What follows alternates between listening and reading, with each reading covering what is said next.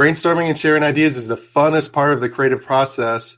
We decided to skip the boring part of actually making stuff and just do the fun part. I'm your host, Tom Walma. I'm Jasun Pierpoint.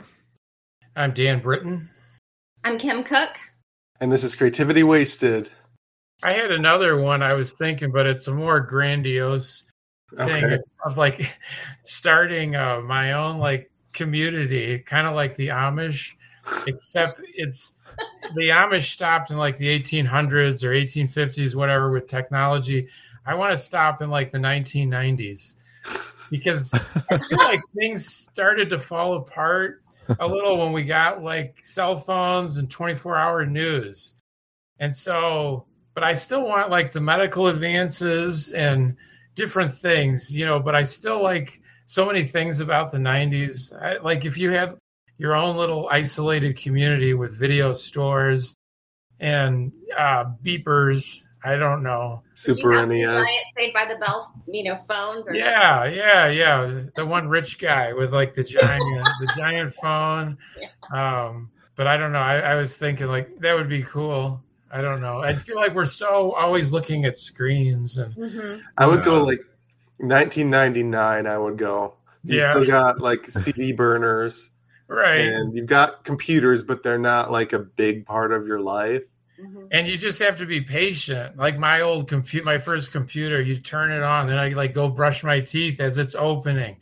Then I'd click another box to try to get online. Then I'd take a shower, and by the time I got out, you know, thirty minutes had passed, and I'm on. You know, net zero or whatever. Yeah, Napster.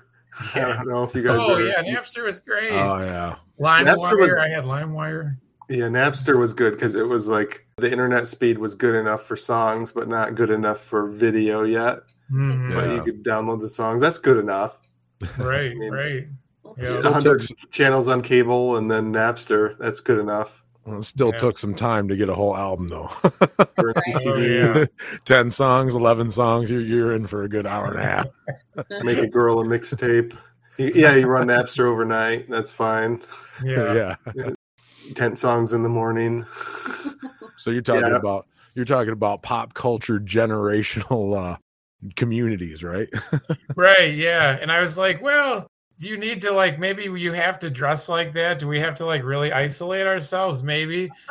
Cuz I don't know. I I don't know how the government views the Amish like they get special tax breaks or something. I don't know.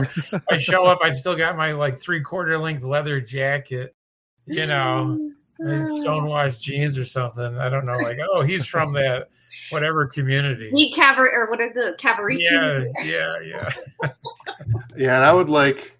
Yeah, so so in that community, you have your own set of celebrities, your own set of musicians that play the same type of music, um, new songs too, not just yeah. the covers, but like new songs that sound like '90s rap, '90s like right. alternative, like Nirvana type rock. You know, Yeah. um, I would love that. because you don't Yeah. and you don't really want to have new movies that are coming on from the outside because you don't you just don't want people to be influenced you know to see what they're missing out on you know there was uh there's this comedian i just did work with in chicago and he had this great bit on uh a show called cheaters except for amish people using electricity. Like i like it'd be like some moral police like you know hey do you have a flip phone? Where'd you get that? You know? You ever uh, i don't know on, on uh, this side of this state uh, there's not a lot of amish but uh, um, over by grand rapids like my mom worked at a um, chiropractor And the amish would come in like on their horse and buggies and i think they tried to pay with like a live chicken once.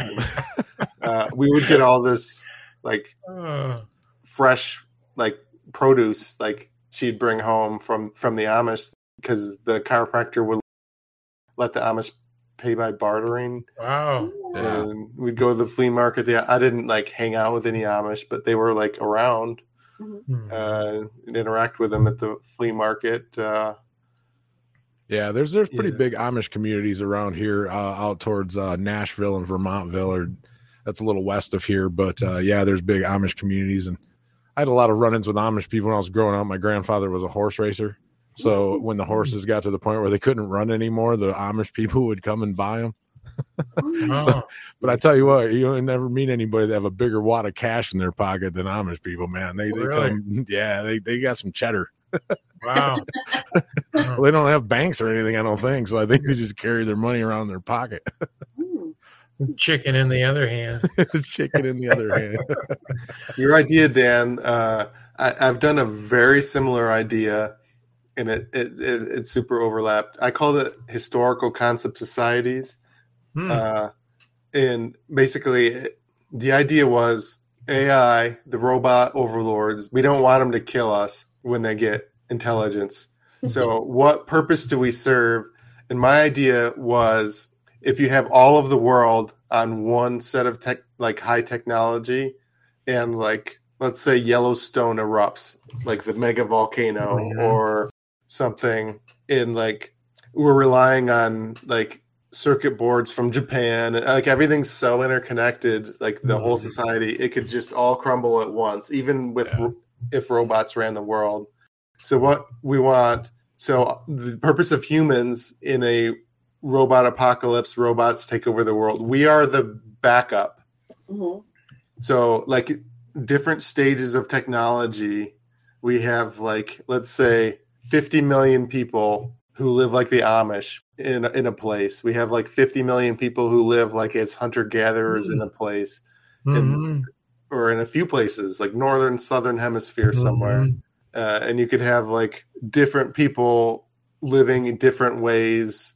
I don't know if it'd be granular to the level of like the '90s, but maybe like with with cars that don't have computers in them. So if the electronics go bad, we can run on gasoline and like uh, uh, Somebody's worked with a carburetor before. Yeah. yeah. Yeah.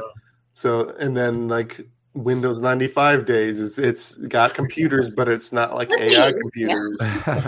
um in there, there'd be future levels too like the 2050s and then the 2080s Mhm. like and it would be like um people could pick which area they wanted to live based on what seems cool to them i want to live out in nature and make my own hunt my own food i'm gonna live in that area Mhm. um, Yeah, so would you be able to like move from area to area if you did? yeah, if you definitely if there's and like some kind of- technology and things Yeah. would go back and forth like a directory of where every place is at, so you could just like Yeah, go yeah. through the directory and be like, you know I'm not into these disco people anymore. I'm gonna head over here I'm gonna out with the go- Amish. Yeah. and you I'm can gonna go live with the cliff dwellers. Yeah, yeah, that would be that would be good. Uh, You could have a Roman area where everybody lives like Romans, and Hmm. uh, they actually have the uh, Colosseum with the fights to the death and everything. Um, but then they have modern medical care for people who got stabbed with the uh, sword yeah. or whatever. Um, Oh. but yeah, I think I, th- I think it, we should take Dan's idea and just expand it over the whole world. yeah, and just Oh, divide yeah. up the world into themed uh, technology eras. Mhm. be great. I'd like to go play some Nintendo. Yeah. I, I would go to our Atari 26. Oh yeah. Any shows you want to plug? Tomorrow night I'll be at Beggars Banquet for the Beggars Can't Be Choosers. On June 17th, Comedy at the Creek's coming back. I do get to do Final Gravity too, so that's on the 24th. Uh, I'm at the Rubber City Comedy Festival uh, at the end of the week. It's in Akron, Ohio, May 25th to the 27th. I'm featuring at uh, the Comedy Castle in Royal Oak. Oh, no. And then uh, the next week, I think June 1st through the 3rd, I'm at One Night Stands. I'm hosting at One Night Stands May 11th through 13th. The headliner's Norm Stoltz. If you like this podcast, please subscribe and give a review or rating on iTunes, Google Play, Stitcher, or wherever you got it. I have a website, creativitywasted.com, and I also started a Patreon. So if you love the show, consider donating to Patreon. Thanks for listening. This has been a production of Planet Ant Podcast, powered by Pinecast.